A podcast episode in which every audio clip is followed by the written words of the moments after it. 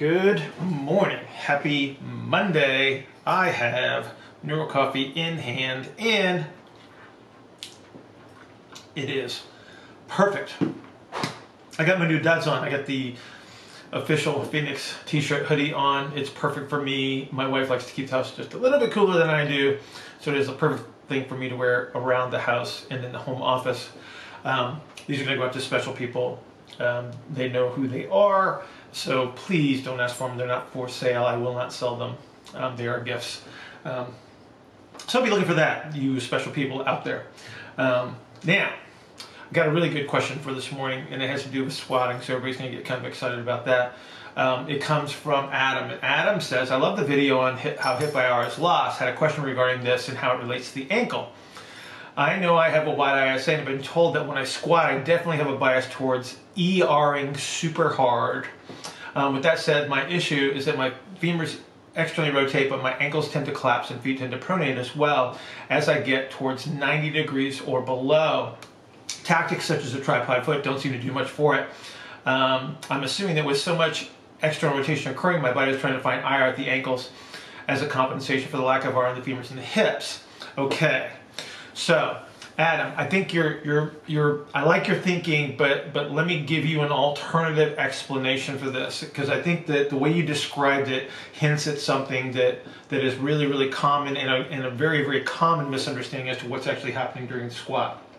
So, let's talk about what would normally occur as we as we uh, descend into the squat so we talk about the way that the hip is oriented and the pelvis is oriented as we move through space.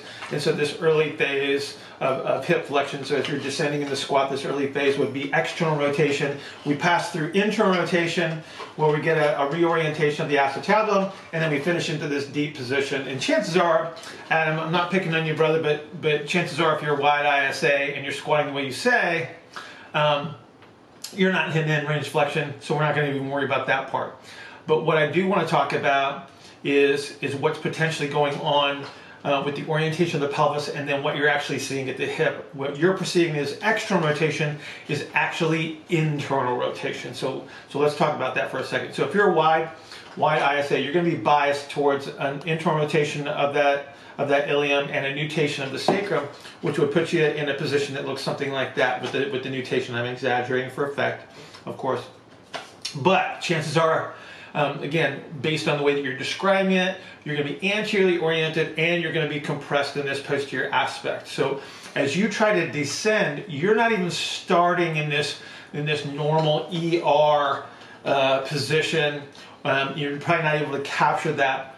So you're going to hit IR pretty hard and pretty fast. So as you descend, what you're going to try to do is you're going to see this hip going out. And a lot of people perceive that as being external rotation. However, if the knee is going out and you're still descending, I want you to see this really, really closely.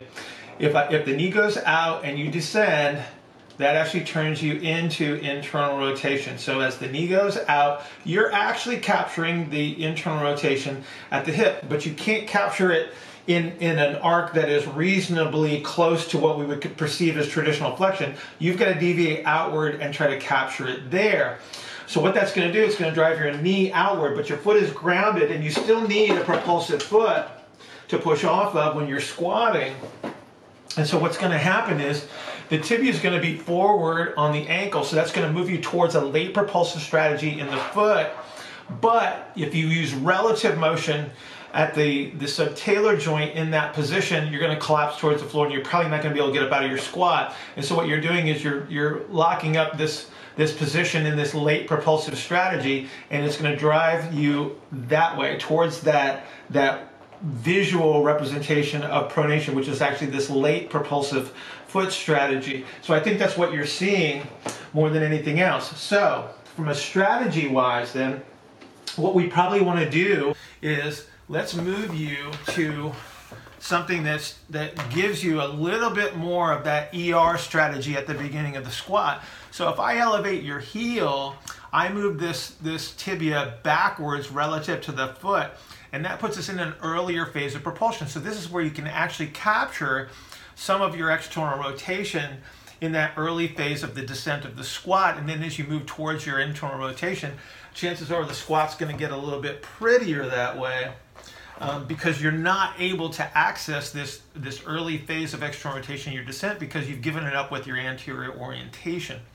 Um, now, in addition to that, what you're going to want to start to do is you're going to work on your split stance um, activities with your front foot with the front heel elevated as well because now it's going to keep you in that early phase of that propulsive strategy allow the knee to track over the foot as you descend into your split squats but with the heel elevated again you're going to start to capture that early phase of, of your propulsive strategy at your ankle and foot. That's going to allow you to access the the external rotation at the hip and you're going to start to move through this full excursion uh, of the hip. Throw in some heels elevated Camporini deadlifts, and now you're going to be able to capture some of the internal rotation with that early propulsive foot as well, and eventually dropping that heel back to the ground in your, your single leg hingy type of activities. Um, so we have this full ER, full IR kind of a strategy as you move through your squat. So Adam, I hope that gives you a couple of couple of clues. I hope it gives you a little bit more understanding of probably what you're doing in your squat. Again, I think this is a really big point of confusion because people see the knees go apart. They go, "Oh, you're you're excellently rotating." When the reality is, if your if your knees are going out and you're descending, you're moving into internal rotation. So thanks, Adam, for the question. Everybody have a great Monday, and I'll see you later.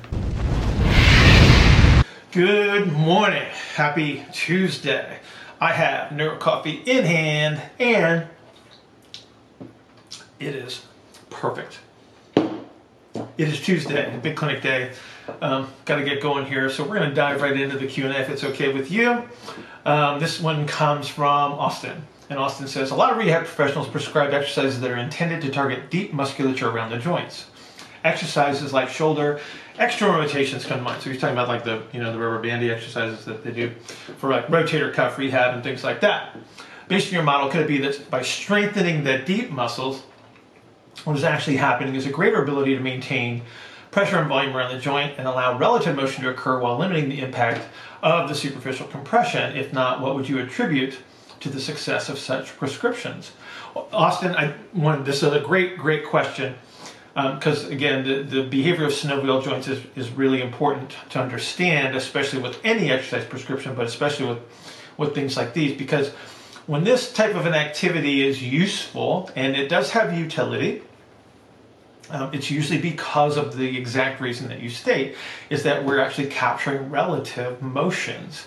So I think it's been misguided that there's strengthening going on, and I won't deny that there's potential for hypertrophy and force production and things like that. But I don't think that, that these activities are remotely important for such things because, from a load perspective, um, there's not a whole lot of overloading going on here, but what there is is a lot of coordinative activity that becomes incredibly useful to recapture normal synovial joint function. So, so we need to start um, thinking about how that works. So let's just touch on that briefly. When we talk about any synovial joint, so synovial joints are, are filled with synovial fluid, so we're just going to call that water for the sake of argument and that water is incompressible. And so for, for a synovial joint to move through its normal excursion, I have to be able to create pressure in certain areas so the volume will shift in certain directions to allow movement to occur. So let's use an elbow as an example. So if I compress the front side of my elbow, I create pressure here, the volume moves to the back side of the elbow, and that allows me to bend the elbow. If I put pressure here, I extend the elbow, the volume goes this way, and I can extend the elbow. So all synovial joints behave the same way. And so the, the muscles that are the closest to the joint, and they're actually attached to, to the joint capsules, um, they are the pressure manipulators. So they are the ones that, that are moving these the, the fluid volumes that allows all of this motion to occur. So if we're doing rotator cuff strengthening exercises, and I and I, I have to throw the air quotes in there because again I'm not I'm not looking at it from that perspective at all what we're actually doing is restoring the ability to move the humerus relative to the scapula and the scapula relative to the humerus and the scapula relative to the thorax and any number of things um, that we have to talk about. So if we look at this from a load perspective, if you look at the typical prescriptions for, for uh, retraining the rotator cuff as it is in the literature, everything is based on a very, very low load, and so for very good reason, because if we use higher loads, we tend to reduce the relative motion capability. So now we're going to talk about the superficial musculature because as I ramp up the intensity of an activity based on load, I have to recruit the superficial musculature, and that reduces the relative motion between segments. So anytime I have to increase force production to any significant degree, that's exactly what's going to happen. So now, if my intent is to restore normal movement, I'm actually going to restrict that with, with using higher loads. I also have to consider the position of the joint. So if you look at the, again, we'll use rotator cuff literature because it, it, it's prolific. The position of the, of the humerus relative to the body matters in regards to um, what they would say would be EMG activity in, in the rotator cuff musculature. What, what we're going to make reference to is that we have to have a, this humerus in an appropriate position to restore uh, expansion where we need expansion. So for external rotation capabilities, I need to make sure that I can expand dorsal rostral. So if I pin my arm to my side, I've immediately restricted my ability to expand that area. So I'm going to move it away from my side. And typically what you'll see is they'll have some sort of bolster or roll underneath the arm as they're doing these, these activities. And they say, oh, wow, the EMG activity ramps up. When the reality is, is, oh, I just created more concentric orientation to allow that relative motion to occur. So that's how we want to start to think about this. We think about muscle positions, so concentric to eccentric orientation. Where do I need the, the, the concentric orientation to be to allow the fluid volume to shift? So once again, if I'm trying to create more external rotation, I have to create compression on the posterior side of the shoulder so the volume shifts forward and allows that external rotation to occur axial position is going to matter. So where do I position the, the thorax to maximize these internal and external rotation capabilities? So if I am allowing someone to perform these activities in a compensatory strategy, so let's just say that I retracted both scapulae and I was performing external rotations, I've actually just compressed the area that I need to expand to allow that external rotation to occur. So I have now failed miserably um, based on my intent and, and so again, we have to take these positions into consideration. Finally, let's superimpose breathing on top of that.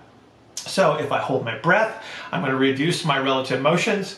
Um, if I can't breathe through the exercise, um, I'm not going to be able to create the expansion and compression strategies that I may need to, to restore the ability to turn or rotate. And so again, we have to take all of these things into consideration. So again, I would I would caution everyone to look at these things as strengthening. Um, I would look at them more for the ability to restore the capacity to execute relative motions because that's what's going to be most important when we're talking about restoring health. Later on, we can superimpose force production on top of anything, which is actually going to reduce those relative motions. But again, that's a totally different story. Austin, thank you so much for this question. I think it's a very useful question. Hope it's useful for you guys as well. Have a great Tuesday, and I will see you tomorrow. Good morning. Happy Wednesday. I have Neuro Coffee in hand and it is perfect. Okay.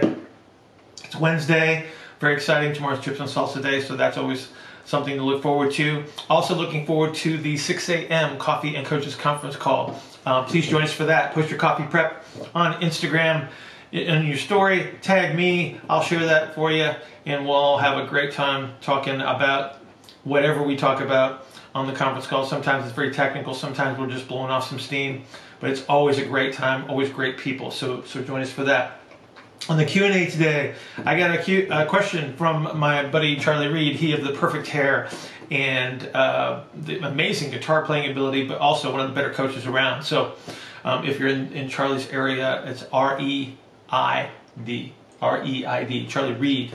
Um, track him down and, and do some work with him. Um, great question though. Uh, that's going to require a bit of a demo that I'm not going to do today. And then um, We'll probably follow this up with, with something a little bit more accurate, but I wanted to talk about rotation because that's what Charlie's question is about. Because I think there's some, some misunderstandings about how rotation is actually produced, especially in sporting movements.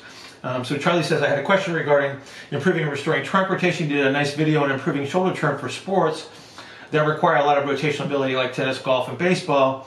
My question is, do you have any suggestions for improving trunk rotation in the gym or at home that require new equipment? Absolutely. And so there's a lot of things that we can do to actually enhance the ability to, to rotate. with our athletes and our regular clients because they have lost that ability in many cases as well. But the thing that I want you to understand is, is um, how this rotation is actually produced because I think it, it is grossly misunderstood. People think that the two sides of the body are doing something something different and they think that the top and the bottom is doing something different. So when we talk about the, the bottom, we're talking about pelvis, when we're talking about the top, we're talking about thorax. People seem to think that they're they're rotating in opposite directions. Um, if that was actually occurring, it would be one very very uncomfortable. Number two, it would not look very fluid, and number three, it would it would be very very difficult to breathe. And, and so when you do have people that are producing sort of this counter rotation between the pelvis and the thorax, you're going to hear them do some form of a Valsalva or a breath hold to get there because you have to use superficial compressive strategies to to produce that type of movement, and it's not very fluid. So when we're talking about athletics, especially and producing rotation let's talk about how this is actually done. So let me grab my incredibly high-tech homemade thorax here. So we got a representation of, of a thorax and a spine. And might be look down the line here. And so if I turn, if I turn my spine, you'll start to see the shape change here where I get this expansion on this, this right side and I get a compressive strategy on the left side. If I turn it in the opposite direction, you'll see that that sort of flip flop. And I think this is one of those reasons why people seem to think that that these uh, expansion and compressive elements are are creating an opposing strategy. Um, the reality is, from a, a muscle orientation standpoint in a rotational sport like golf or tennis or baseball, more often than not, if they're not using a compensatory strategy, which some people will do that, if they're not using a compensatory strategy and they're creating this nice fluid rotation, both sides of, of the body are doing the same thing at the same time. The difference is going to be the use of an overcoming versus a yielding strategy.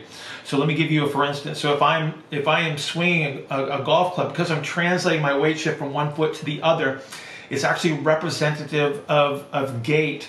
And so I don't have this pure turn where one side of the body is going forward, one side is going back. I'm actually translating and, and so as, as I rotate, both sides, if we talk about the posterior aspect of the body, both sides are constantly going to push me towards the, the one side. So if I'm a right-handed golfer and I'm taking my backswing towards my right side, the, the concentric orientation on both sides posteriorly is pushing me to the right.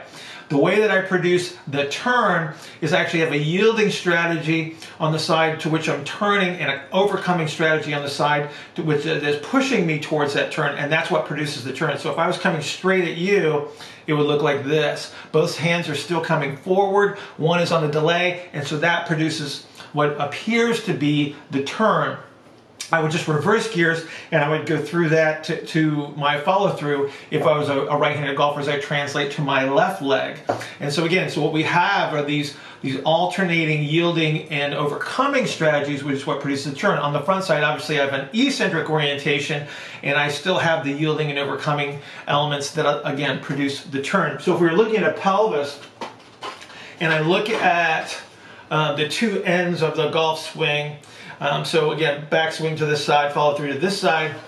Those are both inhalation strategies. They're both going to produce external rotation through the pelvis. And so if, if I was just to ER both sides of the pelvis equally, what I would see is this. But to produce the, the shift, I create a yielding strategy on the side to which I am turning. And so it looks more like that. So both sides are ER. Now, what I'm not doing is I'm not showing you the IR element in the middle. So here's exactly what happens. So I go ER with a yielding strategy on the right side if I'm taking my club into my right-handed backswing. As I come towards the middle, I will IR. This is where I produce my maximum force. So force is always produced in an internally rotated manner. And then I would shift back to my ER strategy where I have the yielding strategy on the, the lead leg there. Now, if I'm turning, obviously I have a foot position that's coming up from the ground. I've got a knee position that's coming up from the ground. I've got a, I've got a hip. I've got a femur turning into the acetabulum that also contributes to my to my production of rotation. So I'm not ignoring that. I just want you to see the representation of what's going on in the axial skeleton because it is both sides of the body doing the same thing from a muscle orientation standpoint. The difference is the delay that's produced by the yielding and overcoming strategies. So right away we have elements of PNF that are in play to help us produce rotation. So those are your chopping and lifting patterns because what they're doing is that they're actually producing the concentric orientation on one side of the body, the eccentric orientation on the other side of the body, and then as you move through space, you're producing these yielding and overcoming strategies. And so that's why those contribute to, to rotation. Any number of rolling patterns are going to be contributors to this ability to create rotation. So all of your arm bar progressions, the simple log rolling that we're doing, um, the uh, unilateral shoulder rolls, etc., all contribute to these compressive and expansive strategies that we're going to use to, to produce turning. If we think about the pelvis as something as simple as, as working through our split stance activities will actually help us produce this rotation. Um, so again, we have a lot of things that we can utilize in the gym.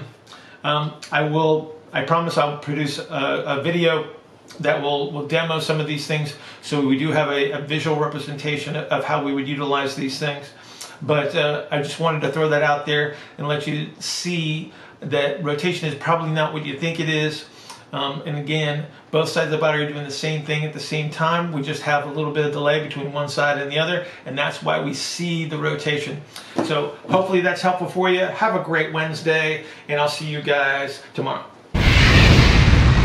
It is Thursday. Happy Thursday to everyone. I have my Neuro Coffee in hand and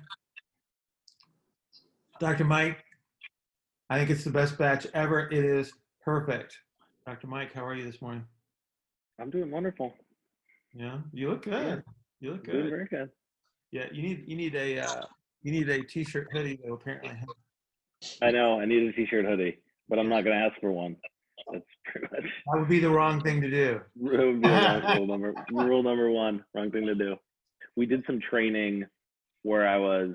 Um, it was really when you were. I, I'm gonna not. It's not that you were when you were first really getting into aerobic conditioning, but I would say it was really when I first got from you an emphasis on aerobic conditioning, both through circuit training and through cardiovascular work, mm-hmm. and how you're really using that to build aerobic bases in your athletes. Right. And so I was just wondering like how your thinking on that has evolved over time. I'm I am trying to become the master of simplification. Mm-hmm. And so I am looking at I am looking at everything from the perspective of of what do you need to be able to do. Um, so from an athletic standpoint, I am just looking at what what is actually the the where do I have to get these people, um, like from an app, you know from the the game related stuff. So um, rather than looking at it from um, trying to affect one element of of the energy systems as we would look at them, right? So they mm-hmm. break up into the into the, the three you know primary contributors and I don't do that anymore. I just look at I look at the exposure of of intensity, duration, and and all all the factors that that I can I can access uh, to what an athlete may be exposed to, and I move them towards that. Um, with the full understanding that if I get a guy that comes in with like a ridiculously high heart rate, like he's sitting there with a resting heart rate at 75 or something like that, I know full well that that he's he's not going to respond well to a higher intensity output right away, or he will, and it will top out very very quickly. Mm-hmm. Um, yeah, you know, uh, so in those cases, you have to start farther away from where they're going to end up, right? Because there there probably is an element of of uh, construction in regards to the the stuff that produces the energy. So I don't I don't want to talk about mitochondria, you know, specifically because I don't I've never measured the number of mitochondria in anyone's muscle cells. So I really don't know. But that, that, mm. I do have that understanding that that there will be enzymes that have to be produced. There is there is machinery that needs to be produced that that may be supportive of that. There's also influences, you know, from a neural aspect that that um, are, are in effect if I do have somebody that comes in with a high resting heart rate. These are the things that I can't measure. So I have to look at this from the perspective of, okay, what do they actually need and what do they present? And then how do I close that gap? So it's a lot like, it's not like, like writing any other program. It's like, what, what is your foundational exposures?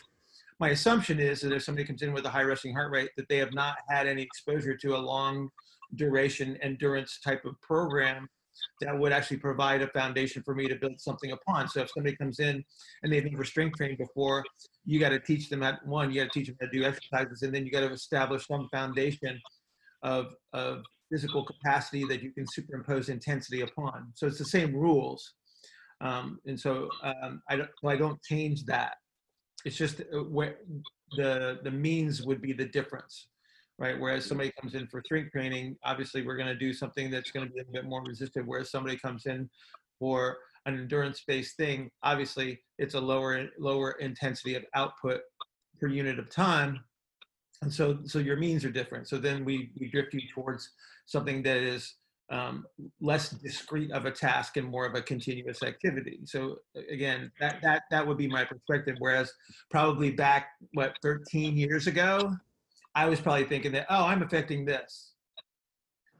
Whereas I, I have that understanding, I, I, I have an understanding of the energy systems, but the reality is it's like I have no idea when you're doing using one or the other at any moment in time. And if I can't tell that, then why should I worry about it in regards to how I'm writing the program? What I want is an outcome. And so I use the same, I use the same structure that I would in the purple room within a session. So when, within a session, I test something, I intervene, and then I retest to make sure that I'm on the right track, right? So with an endurance-based program or, or a conditioning program, I test, I intervene based on those tests, right? So I, I structure the workout, and then I can't I can't do it as acutely as I do in the purple room because the changes might take a little bit longer. Again, because if, if, if machinery has to be constructed and adaptations have to be promoted, that might take a, a, couple of weeks to even notice any difference. And so my, my testing is spaced out a little bit more, but it's, it's literally the same process because I can't project 12 weeks out what the outcome is going to be. But I can see, make sure that I'm on track to get you to where I think you need to be. So I just have to have a beginning point and an end point and close the gaps, just like I do with any other aspect of the program. I don't look at it uh, any differently than than anything else that I do. And that, and, and Adam can probably speak to this this quite well. Um, and I because I don't know how much control you have over like practice and things like that. Because I don't think that do you, do you control any of that? Sometimes when it comes to a rehab case, Mike, the the thing I would say too, Mike, is there's a lot of literature out there now, almost in every sport, that looks at game analysis of physical outputs too.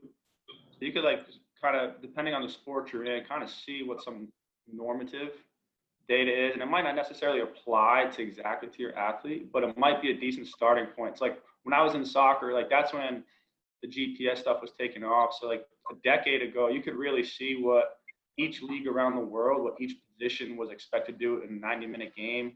Same thing in basketball now. They're mm. starting to do that too. I know lacrosse has some, football has some. So even if it's not specific to the athlete, like, yeah, it'd be nice to see, okay, what's your X amount of sprints or X amount of change of directions you do in a game, and that's your starting point for what you're trying to get to. Like Bill's saying, what's the end goal?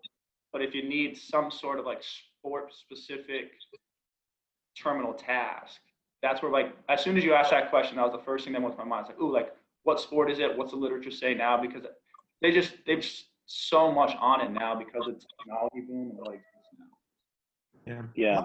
A lot of the field sport information falls into into very similar categories. like you can even get information on Irish hurling. How about that? It's like we don't we didn't have work to risk ratios on the NFL, but but we have Irish hurling information available to us, which is you know, but it's still useful because again, if you look at if you compare soccer and and, and the hurling information, what else do we have? They they got some they got some stuff on uh, uh, rugby. Um, Aussie, Aussie rules football. Yeah, yeah. So, so, but a lot of the field sports tend to start to look look very, very similarly. I mean, but they'll they'll look at like how long were you walking, how long were you standing, what's the mm-hmm. longest, what's the the longest sprint that you do at, at at such and such intensity. Like they have that kind of information now, which is really really helpful to determine like okay, here's what your needs might be. Do you usually use like a like a similar type of thought process in regards to return to sport following injury and surgery? You know, once you're past that initial that rehab stage and it's just like a reconditioning element it's just like okay what's your fitness level now what do i need to prepare you for and again adam can speak to this like with with you know great accuracy because that's what he does for a living. It's like you're in this constant state of, of reconstruction and, and restoration of fitness, right? Once you get past that initial, like we refer to as like the health and therapy phase, where you're really trying to manage the acute infarct, whatever tissue was affected. If it's an ankle sprain, you're trying to manage that acute swelling, that acute pain, and you can, we use biological timelines as like a reference source, but then we also use a criterion model relative to like basic strength and range of motion. And once you get through that phase, like to Bill's point, it's it's just training and understanding where you're at and what you have to get to. You kind of look at also too. There's a lot of literature from like Issurin or some of the Russian the Russian literature as far as like rate of decay of athletic qualities. So for example, you tend to see a quicker a quicker drop off in your high intensity efforts of in the context of basketball sprinting and jump output because those are more quote unquote CNS like short lived outputs, maximal outputs, whereas like true like aerobic fitness that is more structural based, more like mitochondrial cardiac changes, those take longer because they true are true structural changes. So what you're trying to understand is how long were you unable to load or challenge those systems and then those are probably the first ones you want to hit. And then if it's more of a longer term one, maybe you try and go the aerobic route too. But once you get past that pain and health phase, it really is training at that point. Like there's a phrase out there, training equals rehab, agree and disagree. It is valuable in that context, but it's not the same thing early on. So like they are different, but they do get to a point where your rehab, like our strength conditioning coach says, at some point your rehab should look like training because ultimately you have to get back to doing the things you have to get back to. Yeah, I think it's a matter of, of are you trying to expand adaptability for health purposes, or are you narrowing uh, capabilities, narrowing adaptations for to reach a level of performance? Because they're and you and I have had this conversation how many times now that that they are not the same you know, I'm, I'm actually reducing the, the broad scope adaptability of, of the system to reach a level of performance because you, you have, you have finite resources that are available. I can't distribute them um, broadly under all circumstances, but to capture health, you do need to have that, that broader, that broader element intact, right? Because you don't know, you never know how many systems are going to be affected. And so you have to try to get as many as you can. Cool. Bill, I got a question for you. I, got, I have an answer, hopefully. We've been talking a lot about feet internally around here. Just some observations we've noticed. Uh-huh. And even look, you Google, you Google some athletes' feet, and you see a lot of the most, the most athletic NBA ballers. They have very, very flat feet, toe valgus bilaterally, collapsed arch, just just the whole nines. Yeah. Versus the also we see the lot of complete opposite spectrum the very high arch pes cavus, very rigid foot. Yeah. And we've started to notice, again, observing those that tend to be very, very flat, collapsed feet also tend to have a lot of bounce and are considered like your your high flyers, your dunkers, and then some of the rigid ones we've seen are just kind of stuck in the mud a little bit. Or, yeah, you want to talk about that? Yeah, this, this is actually really cool. Hang on, let me get my foot. All right, here we go. I'm gonna uh, I'm gonna pin my my screen because I want it to be big on video. Okay. Can everybody see my foot? Okay. So you got you got three feet to worry about. Okay. You've got an early propulsive foot. So the early propulsive foot is what people would consider this this this supinated looking foot, right? So the tibia is behind the ankle, and I got I got the, the big arch, okay? And then my big toe kind of wants to touch the ground, but it's probably not really good at touching the ground. I might have to plantar flex it a little bit to get it to the ground. So that's that's an early propulsive foot, okay? So under these circumstances, I got a talus and I got a calcaneus that are moving together. As that heel breaks the ground, I am producing the maximum amount of force into the ground. Okay? Follow so far. So that's an important point. Then the tibia keeps going forward and it lifts up my heel and I go up over the foot. And that is again no relative motion between the calcaneus and the talus. That supinated foot and that supinated foot are not the same. So late propulsive foot is not the same as an early propulsive foot, even though they've both been termed a supinated foot. Good morning. Happy Friday. I have Neuro Coffee in hand and mm, it is perfect. It is a be a beautiful day. So I'm excited about that. It's Friday. We're going to talk baseball uh, later today. Not this morning, but later today. Um, so that's going to be fun. So I'm looking forward to that. Um, today's question comes from the IFS PT fellow again, Austin. So so this is why you, this is why you teach, man. It's like you get really really good questions. It really really challenges thinking, and this was a really really good one for those of you that really really want to get better at what you do. Excuse me. this is going to be a really really powerful, a really powerful question to, to look at because it's all about process, and it's our process that's going to allow us to improve. This is not about um, understanding like what we think is anatomy or how it interacts and things like that. This is about the process of actually getting better. So this is the foundation. And so that's why I really like this question. So Austin says, you mentioned previous posts uh, that you should question yourself not only when you fail, but also when you succeed. What are some of the questions you've recently asked yourself regarding the success you've had in working with your model. And so, so again, the, the thing that I want you to recognize is that you have to have a process, regardless of the outcome. If you really, really want to learn and really want to get better at what you do, you have to continue to question things. The reason that you want to continue to question things, even when you're successful, is because everything that you do and everything you see is your interpretation of reality. So it's not reality. And so there's always going to be a gap, which means that within that gap is where we can improve. And so if we can push ourselves forward to see more of what we think reality is and expand our understanding of what the possibilities are, this is what's going to help us to, to progress and evolve. And so one of the first things you would do, regardless of the outcome, whether you, whether you consider your outcome a success or a failure, is what relationships did I think were apparent? So what, what did I see? What did I think I was measuring? What did I think those relationships represented? Because I have to have a, a framework or an understanding of what I think is going on. And the more refined that, that uh, perspective of those relationships are, the better my starting point in this process. So then based on my outcome measures and my intent when I when I intervene, it's like did I did I interpret those measures correctly? So here's the power of hindsight. So I have a before representation and I have an after representation.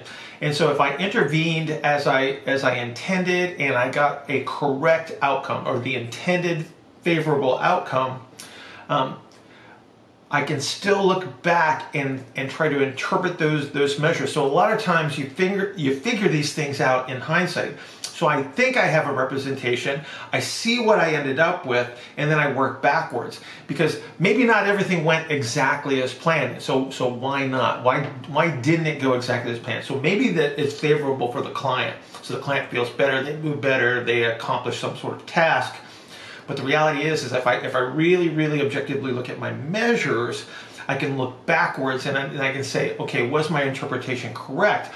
The more often you can do that, the more you're capable of narrowing what the probabilities will be the next time. And so again, we, we use every opportunity of, of our interactions with a client or a patient or, or whomever it may be as an opportunity for next. Um, now, again, because we have this gap between our perceptions and reality, we have to ask ourselves, what else could it have been? So if I think I know something, is there something else that it, that it could have been? What were the possibilities?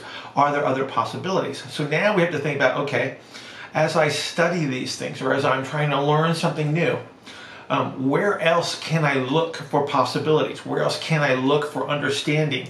Where else can I look to gain a perspective on these relationships? And so now this is where education comes in. And this is where they fail because what, what education has become is, is teaching a bunch of concepts without, without a coherent model to, to represent things.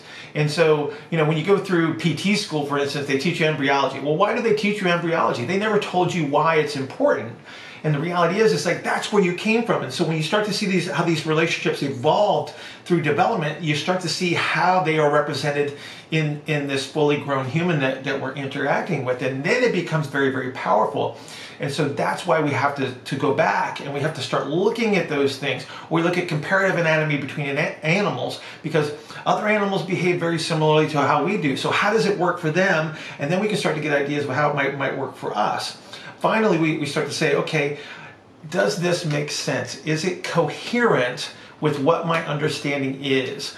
And so think, think about this for a second. We have universal principles that are applied everywhere, right? So I talk about compression and expansion a lot. The reason being is because it is a universal principle. So when I say universal, I am talking about the, the universe in and of itself. So so we talk about compression expansion. So that's what the universe does. It, it you know it, it expands. So space expands and compresses. Time compresses and expands. Light compresses and expand expands. So we have to follow those rules too. So wherever we have some some physical principle in the universe, we need to behave with, within that rule as well. So, is it coherent? Is it consistent with with with the, um, the, those rules? The rules are very very simple. When we look at the complexity of a human, we can get distracted by sharp shiny objects all over the place. But the reality is, is if we can start to simplify things, we look at the simplest of rules. That is how complexity evolves. So if you look at things like um, Conway's Game of Life, and you can look that up. Um, um, on Google and then go play with it a little bit. And what you'll see is there's there's three simple rules that this game is based on, but you'll see the most amazing complex structures that evolve from those those simple rules. We are the same. And so again, if I if I see something or I see information presented that requires that I have to learn another rule, I immediately question it because, again, I think we're, we're based on very, very simple rules, very simple processes um, that are just repeated. And because of the new starting conditions, that's what evolves the complexity um, that we see. From a longer term perspective, where we're out of a, a, a specific context, there's some broader questions that you may want to ask. So it's like, why why did other models demonstrate success? Because again, it's all about perspective. And so when we think about um, comparing what we do with our model to other perspectives, things like okay we, we talked earlier this week about about rotator cuff strengthening versus recapturing relative motion it's like so so some of those things actually actually do work in the clinic but it's just a matter of perspective where you say oh you're strengthening a rotator cuff and i say oh you're just restoring the the relative motion in those relationships that allow us to move more effectively so, so again, both models will work, but the perspectives are different. So, so which which one of those um, can I apply consistently and demonstrate greater levels of success in more context? Um, stretching versus eccentric orientation might, might be another one um, that, that we would consider to, to have, have different perspectives. So again, I want you to start to think about evolving your process and looking at these things um, the, the same, regardless of the outcome, whether it is favorable or un, unfavorable. This is how you're going to get better, is to continue to question things. And, and it is a struggle, it is work, because when you're successful, you want to kind of pat yourself on the back, say, yeah, I did great, I was, I was awesome today. But the reality is, if we really, really want to get better, we have to continue to question everything that we do because we're never seeing reality, but we can start to close that gap knowing that the gap's always going to be there. So I hope that helps a little bit. I hope uh, it is one thing that will drive you to improve. Um, and again, we all have to get better. We all have to have a process. Have a great Friday. Have a great weekend. I will see you on Monday.